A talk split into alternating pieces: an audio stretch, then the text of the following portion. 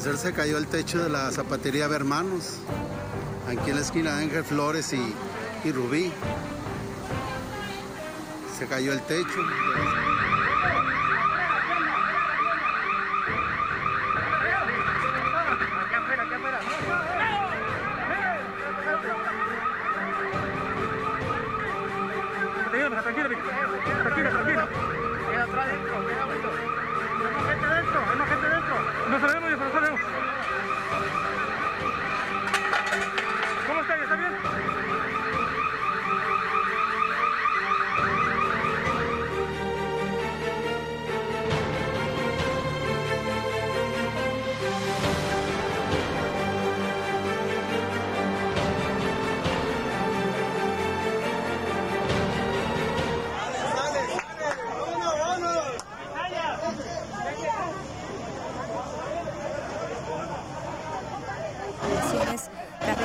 El derrumbe del techo de esta empresa de calzado. Las autoridades informaron que el accidente se registró a las 6.30 de la tarde de este lunes, el pasado lunes, ayer, cuando el techo de concreto de la zapatería ubicada por la calle General Ángel Flores y Domingo Rubí, en pleno centro de Culiacán, se colapsó. Al parecer debido a la humedad del lugar y se presume también de vibraciones de la demolición que se ubica a un costado del local comercial. Elementos, elementos de la Policía Municipal de Culiacán, cuerpos de bombero, Cruz Roja Mexicana y Protección Civil acudieron al lugar para prestar, para brindar este apoyo. Los heridos fueron trasladados a los hospitales de Culiacán, donde fueron atendidos tras esta emergencia. y este tipo, este tipo de hechos ya no deben de suceder. Lamentablemente estamos hablando de una mujer fallecida, Susana Araceli Cepeda, de tan solo 29 años de edad. Esta mujer que falleció a causa del derrumbe en una zapatería en pleno centro de Culiacán. A Susana le sobreviven sus dos hijos, su esposo, con los que luchaba a diario para salir adelante. Por medio de la red social del Facebook, usuarios que conocían a la joven la recuerdan como una persona trabajadora, alegre, atenta, solidaria y responsable en su trabajo. Apenas hace poco más de dos años, Susana Araceli había asumido el cargo como gerente de la tienda de venta de calzados y compartía fotografías donde portaba el uniforme de su trabajo, así como actividades que realizaba. Y hay que destacar también la labor que hicieron elementos de seguridad, los cuerpos de socorro en general. Veamos la historia que nos comparten policías municipales que apoyaron en este trágico accidente.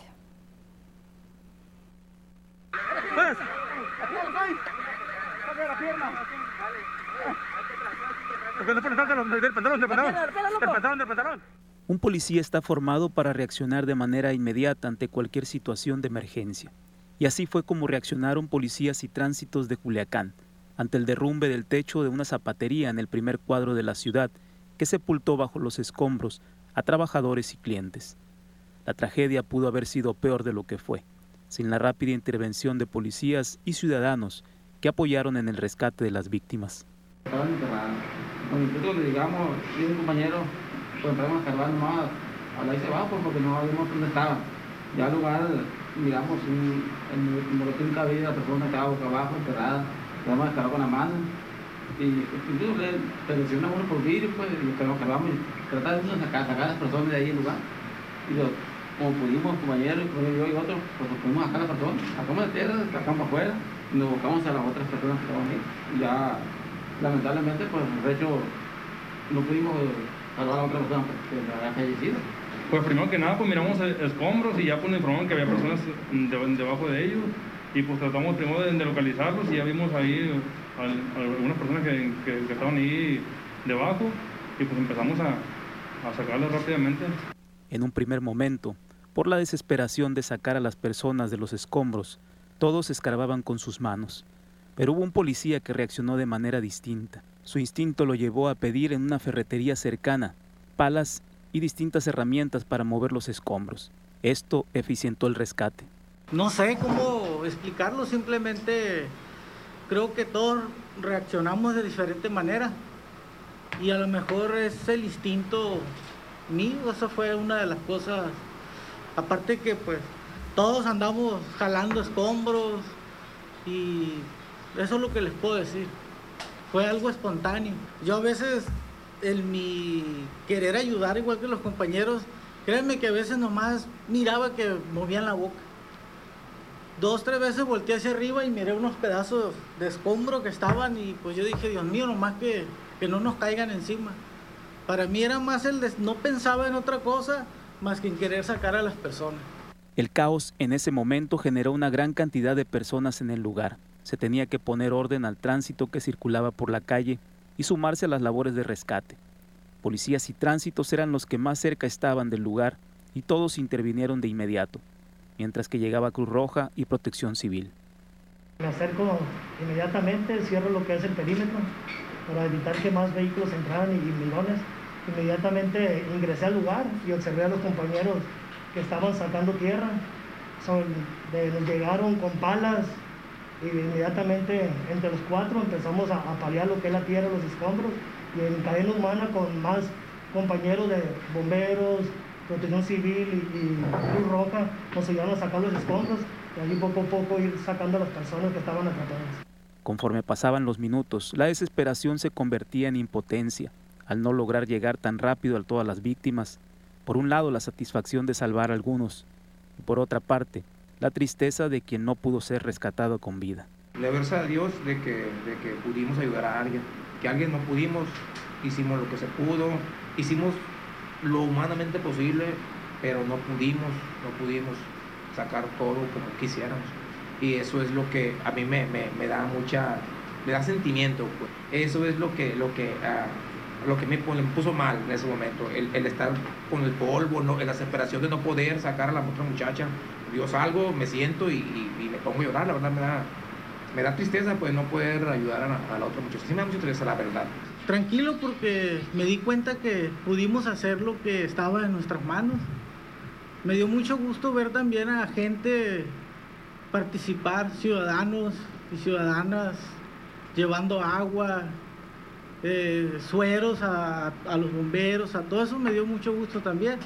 Y pues me fui tranquilo porque sé que hicimos lo que estaba en nuestras manos y lo que teníamos que hacer en ese momento. Y ojalá que, que pues Dios le dé consuelo a la familia de la persona que perdió la vida.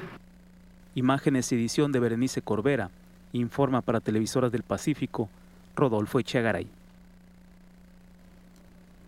Ya me imagino, imagínese usted también el grado de impotencia de estos elementos de seguridad al querer rescatar a más personas, pero insisto en el reconocimiento a la labor que hicieron porque estaban exponiendo su vida para salvar a otras más. Bien por ellos. Ya los representantes, los representantes legales de esta empresa de zapatería ya están en contacto con las autoridades municipales para deslindar responsabilidades. Luis Alfonso Mesa, jefe de inspección y vigilancia del Ayuntamiento de Culiacán, expresó que la mayoría de los edificios del centro histórico de Culiacán son viejos, tendrán que ser revisados. Este, la humedad por las últimas lluvias que ha habido muy constantes provocó ese, ese, derrumbe. Desafortunadamente, pues con los datos que ustedes ya conocen. Este, ahorita ya, ya están en contacto los representantes legales de la empresa con el área jurídica de aquí, de, de aquí del municipio. Señaló que el local que se ubica al lado derecho de esta zapatería no contaba con permiso para llevar a cabo las labores de demolición. Demolieron ahí, demolieron. La verdad es que no nos dimos cuenta, hasta ayer fue cuando lo notamos porque eh, como son, son construcciones protegidas, este, no les dan permiso para demolición y muchas veces lo hacen en, en, en, horarios inhábiles, entre sábado y domingo, y no nos damos cuenta, pues.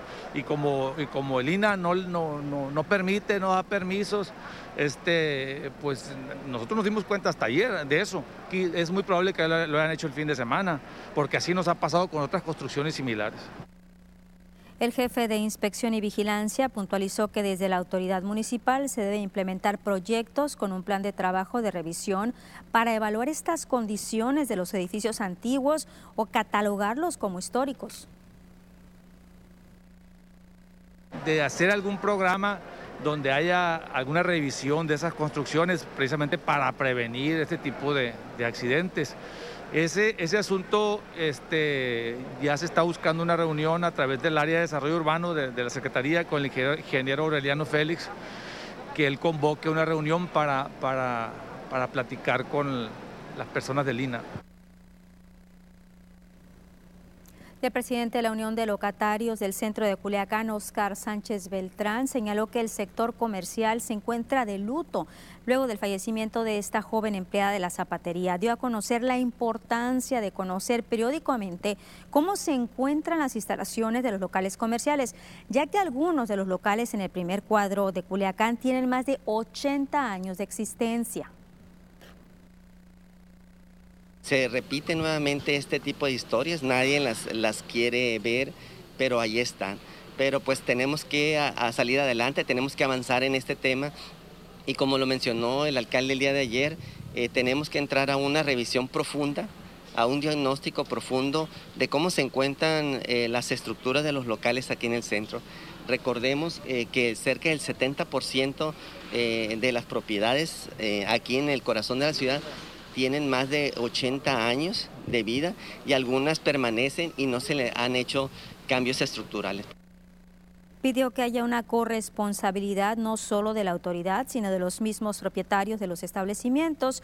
Dijo que se encuentran a la espera del diagnóstico del peritaje de la Procuraduría General de Justicia del Estado, de la Fiscalía General de Justicia del Estado, para conocer realmente lo que ocurrió. La Unión de Locatarios del Centro de la Ciudad de Culiacán invitó a los encargados de comercios a sumarse al diagnóstico para revisar cómo se encuentran las estructuras de los locales comerciales.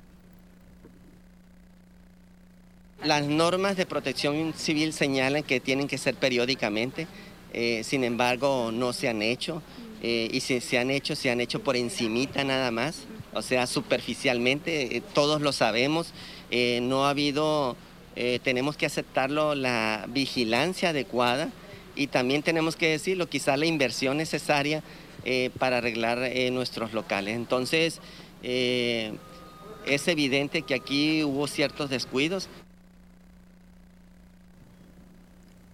¿Y cuál es el reporte de salud de estas personas heridas también en este hecho de esta zapatería? Pues fuera de peligro, afortunadamente se encuentran los dos trabajadores de la zapatería. Según información que proporciona el mismo Seguro Social, se recibió a la paciente femenina de 23 años al área de urgencias, presentó policontusión, fractura de fémur derecho y se mantiene hospitalizada. También se recibió a un paciente masculino de cerca de 26 años de edad, eh, con problemas, con probables fracturas de tobillo izquierdo y, rodilla derecha. Cabe señalar que Tania Clarisa Medina López, titular del IMSS en Sinaloa, informó que el Seguro Social, al momento de enterarse del colapso de la techumbre en esta zapatería, activó el protocolo de recepción masiva de pacientes. Se recibió a una paciente femenina de 23 años de edad en el área de urgencias del Hospital Regional número 1 misma que presentó policontusión y fractura de fémur derecho. Ella quedó hospitalizada y se subió al área de piso para seguimiento por traumatología ortopedia. De igual manera se atendió un joven, varón de 21 años de edad, al cual se recibió policontundido y se hablaba de que probablemente trajera fracturas de rodilla y de tobillo, pero fue descartado por estudios de rayos X. A él se le suturaron unas heridas que traía menores y se dio de alta durante Estaremos informándoles del seguimiento de este caso, pero insisto, este tipo de situaciones ya no se deben de estar presentando y estar lamentando que una persona fallezca o más personas fallezcan. Nos vamos a nuestra primera pausa. Les recuerdo que estamos transmitiendo en el Facebook las noticias de Peculiacán.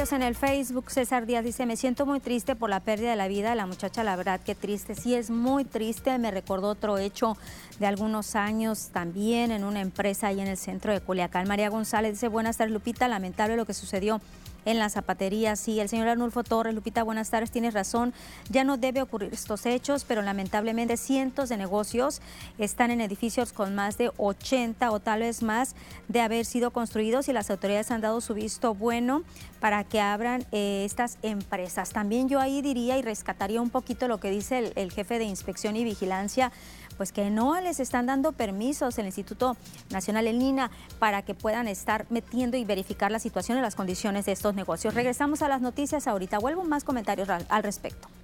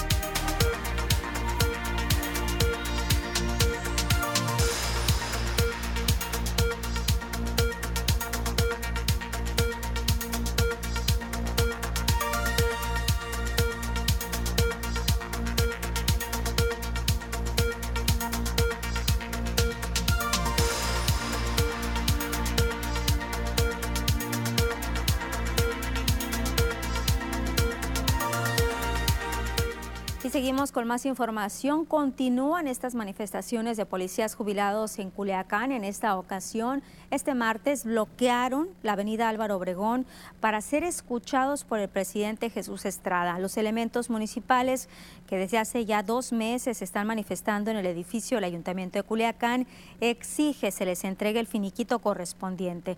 Yesenia Rojo, una de las manifestantes, dijo que es injusto que el alcalde pretenda quitarles el 30% del total de su jubilación. Se reunió con los 14 policías, pidió que sin intermediarios y ahí les dijo que les pagaba inmediatamente siempre y cuando les dejara el 30% de su pago ahí, según él para pagarle a otros policías. Y le vuelvo a decir a Estrada Ferreiro y cada vez que se toca el tema le digo que eso es un robo, que él piensa que el ser presidente municipal le da licencia a robar tan abiertamente y tratando de justificar ese robo con una, con una excusa tan tonta, la verdad, de que como a un policía le va a quitar para pagarle a otros. El diputado local de Morena, Pedro Villegas Lobo, acompañó a los manifestantes en este bloqueo de las calles principales, una de las principales de Culiacán. Expresó que los policías deben de ser escuchados por Estrada Ferreiro. Está muy mal que le hayan cerrado la puerta a los ciudadanos. Este lugar es público, nunca debe haber una represión tal cual así como es. Afortunadamente hicieron reflexión, ya nos abrieron las puertas con el compromiso de que vamos a tener un diálogo con las policías y viudas de policías. Son nueve personas, son nueve personas a las cuales se le falta que se le ejerce sus derechos. Vamos a esperar que nos atiendan, ya sea el alcalde o el secretario, y poder llegar a buenos términos. Esa es la idea. Yo vengo a negociar, a platicar con los compañeros sus derechos, pero también no voy a dejar que los repriman, ni mucho menos que les cierren las puertas.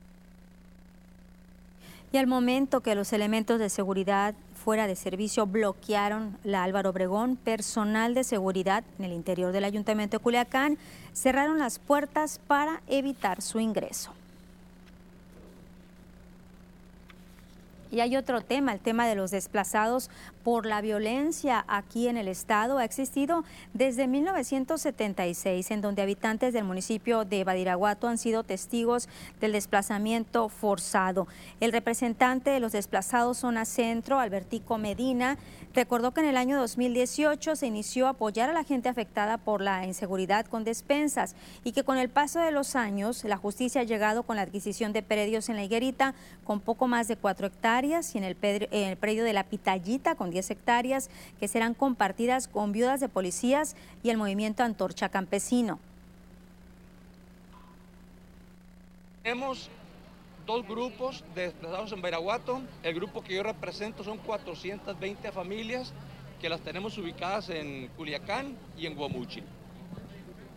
Ahorita, ¿qué es lo que están eh, pidiendo además de vivienda? ¿El tema de empleo? No sé, otros apoyos. Nos hemos centrado nosotros ahorita, nos hemos centrado en la entrega de los lotes porque gobierno nos dijo con mucha claridad, en tanto no tengan un lote, ustedes no pueden entrar a solicitar un programa de vivienda. Ellos llegaron, como vemos, hasta las instalaciones de la Comisión de Vivienda del Estado de Sinaloa, el CEVIVE. Son alrededor de 419 las familias afectadas en Badiraguato por la inseguridad. El protocolo de, desplazados, eh, porque se ha estado dando eh, se han estado liberando presupuestos sobre los desplazados y nosotros estamos ahí esperando. Pues más bien nosotros de inseguridad. No, no. La presencia de gente armada, ¿Mande? La presencia de grupos armados. Pues nosotros cuando nos venimos sí teníamos miedo, no miramos, pero sí teníamos miedo. A, sí, a prevenirnos. Ya que estamos hablando de la CEVIVE, de esta Comisión de Vivienda del Estado de Sinaloa, tras una eh, acusación que se hizo públicamente por parte del activista Marco García hacia el director de esta Comisión de Vivienda, Noé Heredia, donde se señala que un grupo armado en camionetas rotuladas de esta Comisión de Vivienda intentó sacar de un predio invadido en Aguaruto a 380 familias. Sigue la problemática de estas familias en Aguaruto, pues hoy el director del CIVIVE dio a conocer que dichas hectáreas corresponden al gobierno del estado y es Marco García quien invade, señala esos predios en donde se tienen por lo menos seis denuncias en contra del líder por invasión. Hemos visto de muchas maneras eh, con ellos, eh, nada más que aquí el líder de la zona, que es Marcos García, con sus aliados, eh, se han encargado de venderle a la gente otra cosa, dándole posesiones certificadas de manera irregular. Eso no es otra cosa más que un fraude. Es un fraude porque la gente les cree, ¿Y qué sucede? Los manda por delante. Al mandar a la gente por delante, de acuerdo a la ley, si se hace, al momento de hacer la investigación, pues es el que te invade, pero él los organiza, los incita, los lleva. Ahorita creo que la situación está muy grave porque ya hay intereses al interior de Aguaruto de grupos diferentes. Noé Heredia señaló que no buscan afectar a las familias que por alguna razón dieron abonos para recibir predios. Sin embargo, la situación de dichas familias se ve mermada para entregarles sus espacios. Dijo que piden a la Fiscalía haga una investigación y busquen una solución. Esta es la denuncia de la comisión. Ya hay una denuncia, aquí le pedimos al fiscal, le pedimos al Ministerio Público, a la Policía de Investigación, que ejecute realmente este tema. Eh, eh, estamos en ese proceso en que se tome acción. Esta denuncia es del 2020. Eh, les mostraba ahorita de un particular, existen otras de otros particulares, pero la nuestra ya está. Le hemos dado seguimiento al tema, esperemos que la, la Fiscalía tome acción en este tema. Y el aseguramiento de armas largas, equipo táctico y hasta un vehículo, un vehículo robado, por cierto, fue el resultado de un operativo conjunto entre elementos de la Secretaría de la Defensa Nacional y el Grupo Elite de la Policía Estatal Preventiva, un operativo aquí en Culiacán. Realizaban recorridos preventivos en las inmediaciones de Alcoyonqui, cuando al circular por una brecha de terracería que conduce hacia el poblado del Canario, observaron un vehículo en aparente estado de abandono, se acercaron a inspeccionar, a inspeccionarlo a esta unidad al solicitar información de la camioneta de la marca Nissan Plataforma México arrojó que cuenta con un reporte de robo, por lo que con esta información y al no tener conductor, se inspeccionó la unidad en cuyo interior fueron localizadas dos armas de fuego tipo fusil, ambas con sus respectivos cargadores abastecidos. Además había equipo táctico como chalecos y cascos. Lo anterior fue asegurado, trasladado para ser puesto a disposición de las autoridades investigadoras correspondientes. Y vaya susto que se llevó una mujer tras un accidente. Una mujer resultó con lesiones en sus piernas, también en un costado al ser atropellada por una camioneta. Este accidente se registró la mañana de hoy sobre el libramiento de Benito Juárez, la costerita, a la altura del fraccionamiento Villa Bonita en Culiacán. Los hechos se registraron cuando un automóvil Honda Civic color gris, tripulado por una mujer, salió de la avenida de los Balcanes para tomar el carril de oriente a poniente a la costerita. Se registró el impacto por una camioneta Ford con placas de Sinaloa que circulaba por dicho carril. Tras el choque, el conductor de la camioneta Ford intentó darse a la fuga dando marcha en reversa a la unidad, pero atropelló a la mujer de nombre Yesenia que transitaba a pie por el sitio. El conductor de la unidad la abandonó, se dio a la fuga llevándose consigo los papeles del vehículo, pero elementos de la Guardia Nacional llegaron al sitio, confirmaron la identidad del responsable en la plataforma del Registro Nacional Vehicular.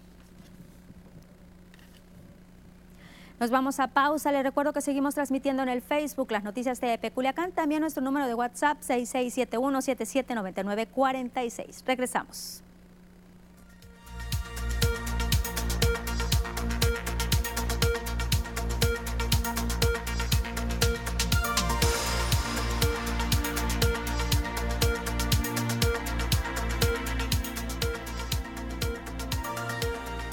Tenemos más, tenemos más comentarios en el Facebook. Jonathan Sánchez Báez dice, afirma, compañero, se hizo lo que se pudo. Felicitaciones y a la gente civil también apoyaron. Sí, reconocerles la labor que hicieron, el trabajo tan duro, tan estresante y tan triste también que vivieron ayer en la tarde. Arnulfo Torres, ahora sí el Ayuntamiento Culiacán ha dicho que va a intensificar las inspecciones en estos edificios, como siempre ocurre tras estas desgracias. Ahora estar pendientes de las indemnizaciones a las víctimas que muchas veces son abandonadas por sus patrones. Esperemos que en esta ocasión no, señor Arnulfo. Angélica Hernández, esas zapaterías están todas viejas en el área de bodegas de las instalaciones. La tienda Escobedo está igual. Descansen en paz. Sí, descansen en paz.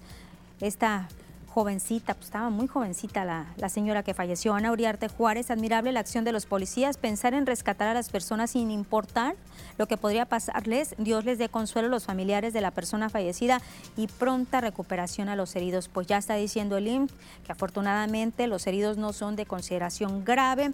Esperemos que sí puedan salir muy, muy pronto. César Díaz, ándale, eh, hasta suspenden, dice, a clausuran tiene que pasar las cosas para luego reaccionar. Por eso les decía yo que me recordaba algo de hace algunos años. María González, después del ahogado del niño a tapar el pozo. Isabel Toledo. Isabel, me quedo pendiente con su comentario. Ahorita lo leo cuando regresemos al Facebook. Necesitamos regresar a las noticias.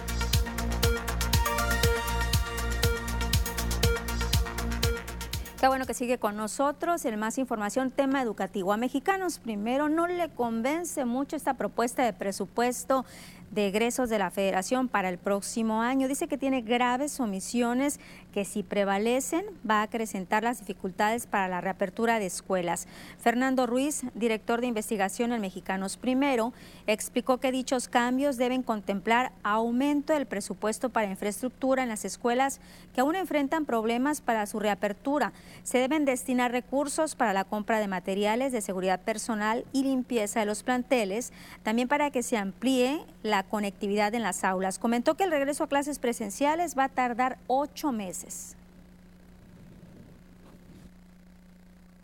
Sí tuvimos un inicio, un inicio muy, muy afortunado de reapertura de, las escuelas, algo que nosotros celebramos porque por fin rompimos el temor y el miedo y empezamos a iniciar este proceso de reapertura que, más, más dado por las circunstancias que por una planeación se ha dado paulatinamente pero la, semana pasada eh, este nivel de, crecimiento en las escuelas abiertas es muy lento. Eh, esto, esto, esto, que nos dice, nos dice que las escuelas eh, no están preparadas para, para reabrir porque tienen, no reúnen las condiciones. Mexicanos primero señala que el gasto propuesto no corresponde a las necesidades en las escuelas porque está concentrado en becas y deja fuera recursos para la reconstrucción de escuelas, insumos e instalaciones que permitan la permanencia segura de los educandos. Las escuelas, las escuelas requieren de 8 mil millones de pesos. Si comparamos los recursos que están asignados, eh, que van a ser asignados el año que viene, con los recursos, por ejemplo, que fueron asignados en el año 2014, que es el año donde más se ha asignado a educación básica, eh, comparando los datos eh, en términos reales. Eh, ahí podemos identificar que hay un, hay un déficit de 17 mil millones de pesos que se dejaron de asignar a educación básica. Y en información de la UAS, el programa educativo de Ingeniería Química recibió la acreditación por parte de los comités interinstitucionales para la evaluación de la educación superior, los CIES, por su calidad y pertinencia académica. Este hecho representa un orgullo, se traduce en enormes beneficios tanto para los alumnos como para quienes egresan de ella, informó Eusiel Rubio Castro, el director de la Facultad de Ciencias Químico-Biológicas. Representa darle continuidad a la costumbre de calidad en sus programas educativos en, la Facultad de Ciencias Químico-Biológicas, dado que al momento tanto nuestros posgrados como las licenciaturas se encuentran acreditados por organismos externos. Rubio Castro indicó que un punto central y estratégico para lograr esta acreditación fue la calidad de los estudiantes que se captan en la Facultad de Ciencias Químico-Biológicas, dado que cuentan con un alto rendimiento provenientes, por ejemplo, de Olimpiadas de Química, Matemáticas, incluso algunos de Física, así como del concurso institucional Rafael Buelna Tenorio. Como siempre en cada uno de los procesos de este tipo, aunado al dictamen que en este caso es favorable, siempre se establecen áreas de oportunidad, dentro de las cuales para este caso de la acreditación de la licenciatura en ingeniería química, las que tienen mayor peso tienen que ver con la infraestructura, es decir, establecer un plan que nos permita fortalecer el laboratorio específicamente de ingeniería química en el cual se abordan pues las prácticas más importantes de las materias que establecen la parte elemental de un ingeniero químico.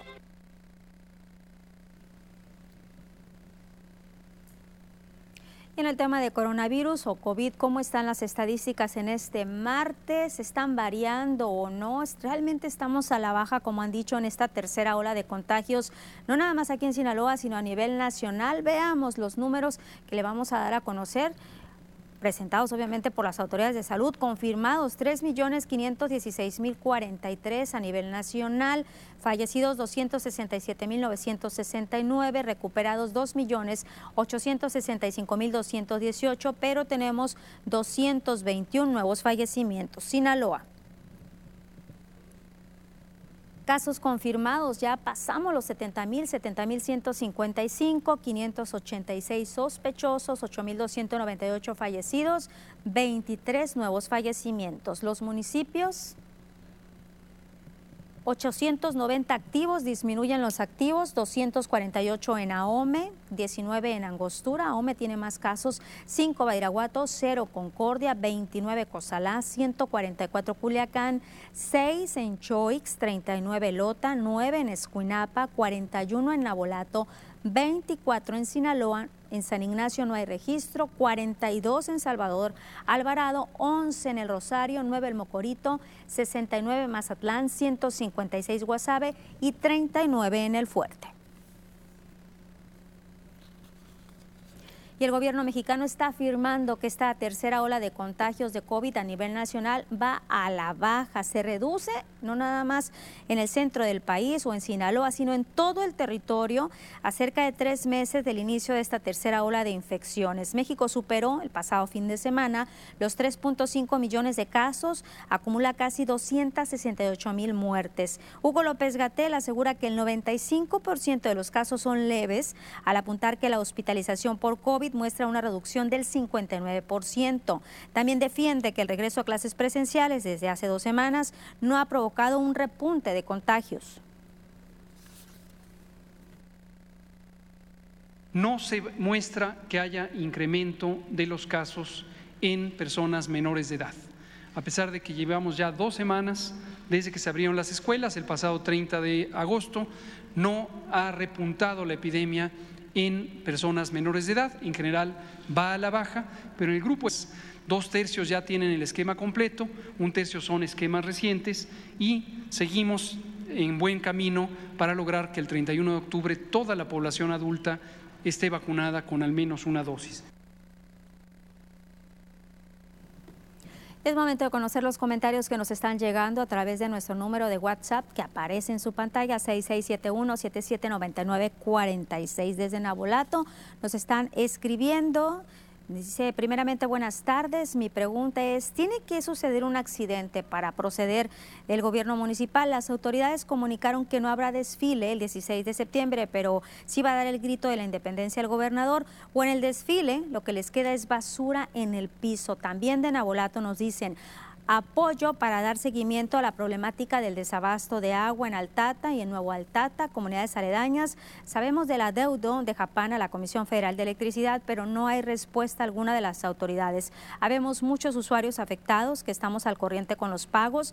Pedimos apoyo por parte de los medios para que porque ya es mucho tiempo, dice, y no hay solución a esta problemática. Gracias. Y es que definitivamente las personas, los usuarios que sí están cumpliendo con el pago a la Japán, pues están llevando, o los que no están cumpliendo, se están llevando a los que sí están cumpliendo eh, desafortunadamente, porque está parejo la situación con el suministro de agua potable, paguen o no paguen, pero es así, es una manera también para que los que deben el agua potable la paguen. De aquí de Culiacán dice, existe una, un gran problema en la colonia 5 de febrero, eh, Culiacán se va seguido la luz, dura hasta 24 horas para regresar, se dice que es por un problema ya que cerca de aquí hay personas invadiendo solares, toman energía eléctrica de los postes que suministran las casas que sí pagamos luz, ellos no pagan, muy cómodos, nosotros sufrimos las consecuencias sin energía eléctrica, por favor, Comisión Federal hagan algo, muchas gracias a TEP favor reporten esta situación porque dice que seguido se les va la luz en este lugar.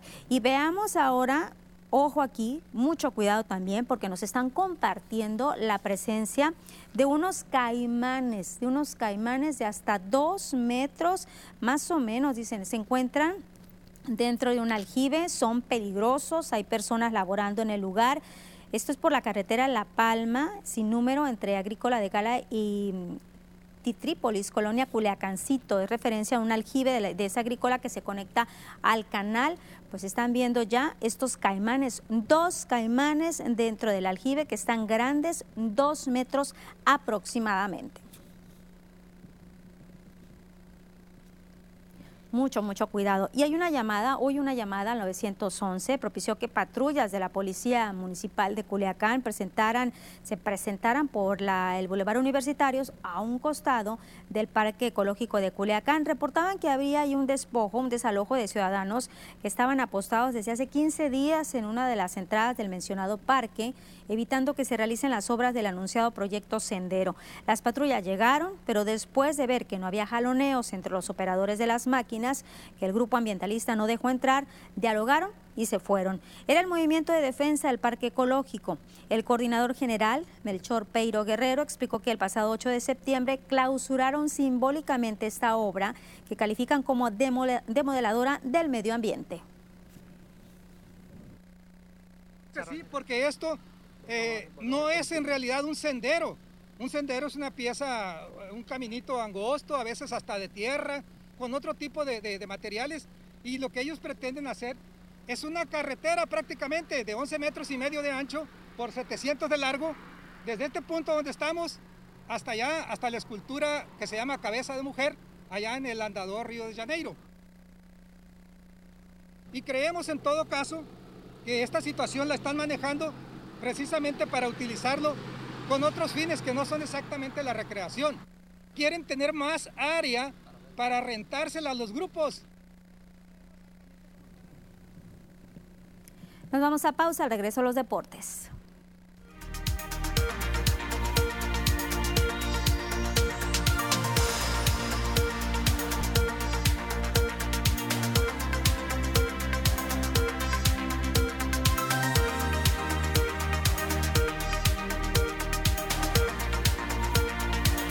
Comentarios en el Facebook, me quedé pendiente Isabel con su comentario. Isabel Toledo dice, qué triste noticia, pero qué linda la labor de los agentes, los felicito y como dicen ellos, hicieron lo que pudieron y se les quiebra la voz al no haber podido ayudar a la muchacha. Y si es muy triste, Dios bendiga a la familia, les mando un fuerte abrazo y mucha fortaleza. Eduardo Figueroa, buenas tardes, gracias Eduardo por lo que me dice. Déjenme ver si tengo otro comentario al respecto, pero sí, yo creo que todos, eh, todos estamos en la misma idea, en el mismo pensamiento de la labor que hicieron estos elementos de seguridad y me llama la atención uno de ellos, lo que dijo de la manera como reaccionó hay algunas personas que sí, pues tienen la sangre un poquito fría, que pueden reaccionar más, em, digamos, em, no sé, a conciencia, no quiero decir de otra manera, porque todos están reaccionando a conciencia, pero hay unos que son más fríos para reaccionar más rápido, que pueden rápido estar estructurando qué es cuáles son las acciones que vayan a hacer. Seguimos comentando de esto, ya que regresemos al Facebook. Es momento de irnos a los deportes.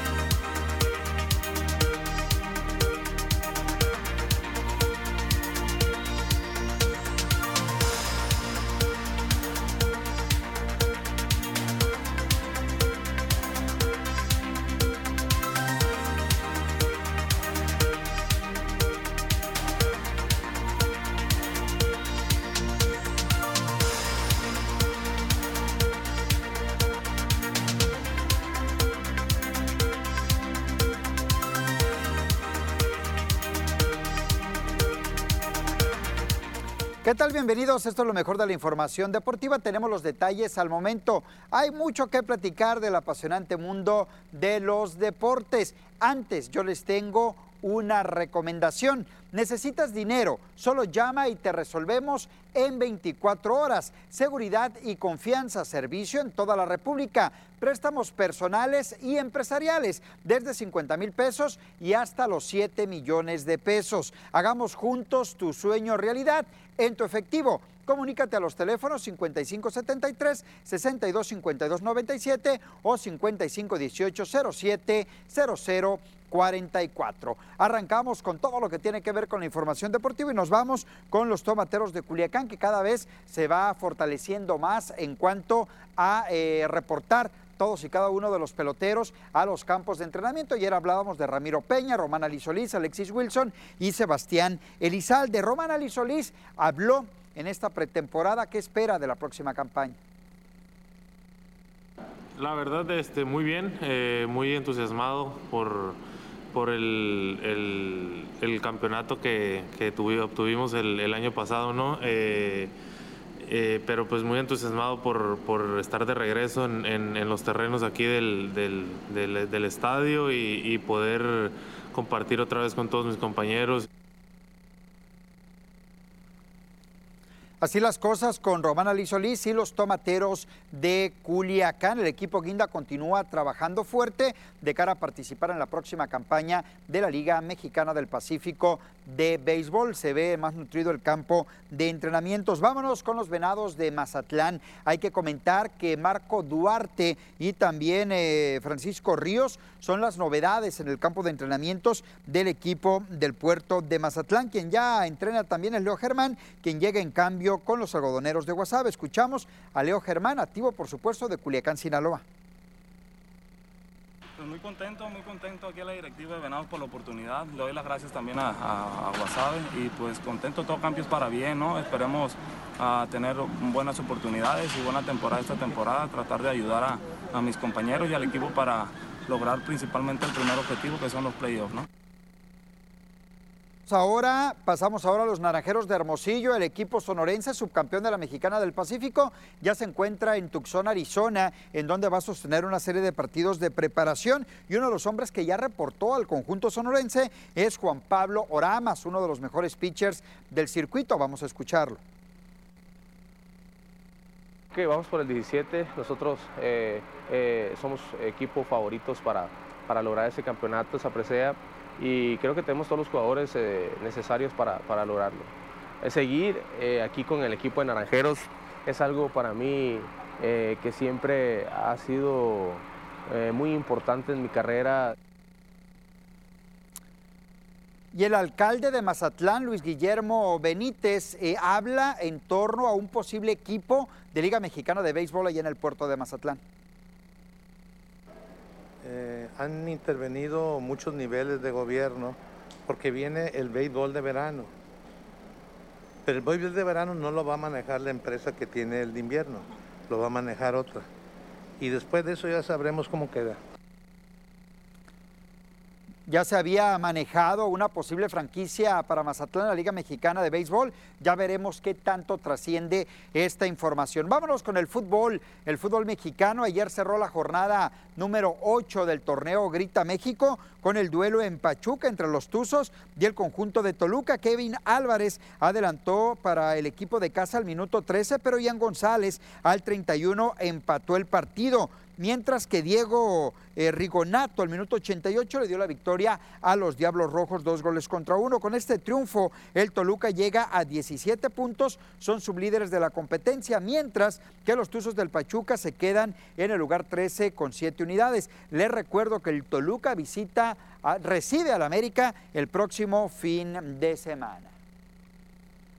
Estamos de aniversario en TVP, 57 aniversario. Lo invitamos a que lo celebre con nosotros. Esto el próximo día 26 de septiembre a partir de las 7 de la mañana. TVP en coordinación con el Comité Municipal de Ciclismo de Culiacán y el apoyo del Instituto Municipal del Deporte y Cultura Física te invitan a la primera gran rodada TVP, 7 de la mañana del próximo domingo 26 de septiembre. Ya están abiertas las inscripciones. Puedes acudir a las oficinas de TVP en Río Balsas 921 eh, Oriente, aquí donde está la antena, o bien en el Parque Las Riberas, junto al puente bimodal, detrás de Form. El costo es de 150 pesos, incluye kit y medalla conmemorativa. Si hay eh, un grupo de cinco personas o más, pueden inscribirse con un costo menor, es decir, a los 100 pesos. Ahí la invitación para que participe con nosotros. Lo más importante en la información deportiva.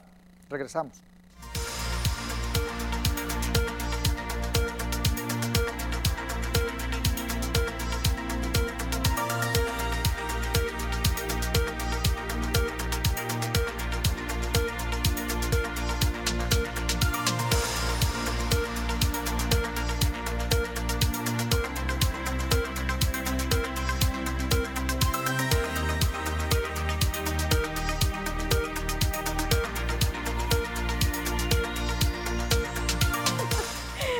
Avisaída es puro.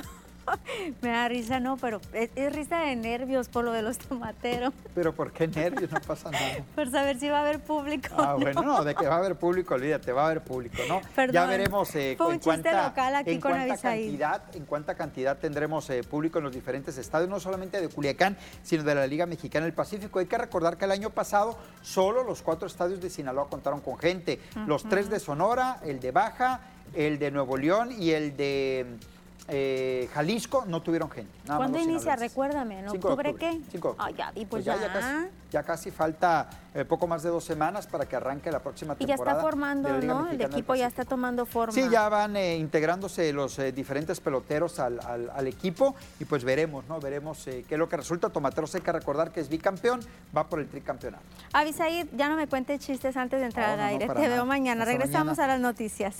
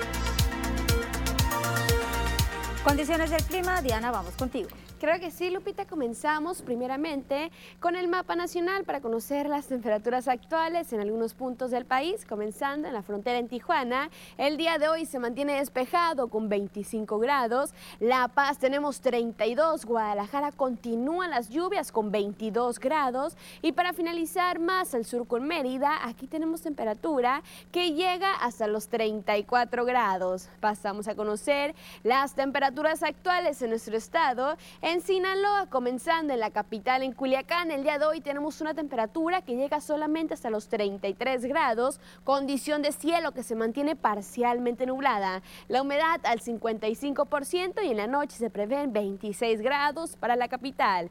Y en el sector de Guamúchil, el día de hoy tenemos condición de cielo que se mantiene igual que en la capital, parcialmente nublada con 33 grados, precipitaciones al 54%. En la noche se prevén 25 25 grados para Guamúchil. Ya para finalizar, en el sector de Guasave el día de hoy tenemos temperatura que llega hasta los 34 grados. Las precipitaciones solamente se mantienen al 25%. En la noche tenemos 25 grados para el sector de Guasave.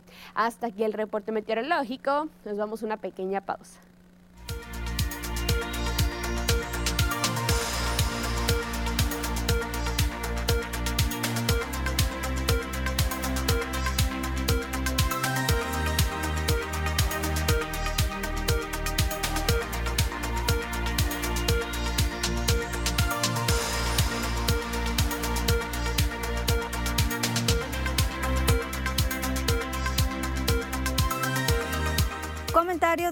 Aguayo en el Facebook. Dice, estas zapaterías ponen materiales muy corrientes a los techos, ahí las consecuencias. Vamos a estar informándoles, les decía hace un momento, pues un seguimiento puntual de este hecho, de esta situación, a ver la reacción de las autoridades municipales, pero también conocer la reacción de los representantes legales. Ya se había dicho que ya hay un acercamiento, no nada más que queden acercamientos, sino también una, pues que asuman la responsabilidad con esta chava que falleció y también con los heridos, que si usted nos está sintonizando hasta ese momento, le comentamos que la representante del IMSS aquí en Sinaloa, la doctora Tania Clarisa, señala que están fuera de peligro, pero sí siguen hospitalizados, también muy jovencitos de veintitantos años, una mujer y un hombre están hospitalizados, pero no representan peligro alguno por la situación tras este fuerte accidente. Y vaya qué susto se han de haber eh, llevado, qué susto también las personas de al lado, el tráfico. Bueno, fue un día ayer, el lunes realmente, ayer por la tarde, muy preocupante, muchos hechos de inseguridad, pero accidentes que se registraron en la entrada norte de Culiacán, lo que sucedió en pleno centro también de la capital sinaloense. Y ya decimos, bueno, ¿qué más falta? Hechos lamentables, fallecimientos que se están llevando. Curiosamente, dos mujeres fallecieron el día de ayer en estos accidentes, uno en la entrada norte de Culiacán, repito, y una mujer más en esta zapatería. Nos vamos a la última parte de las noticias.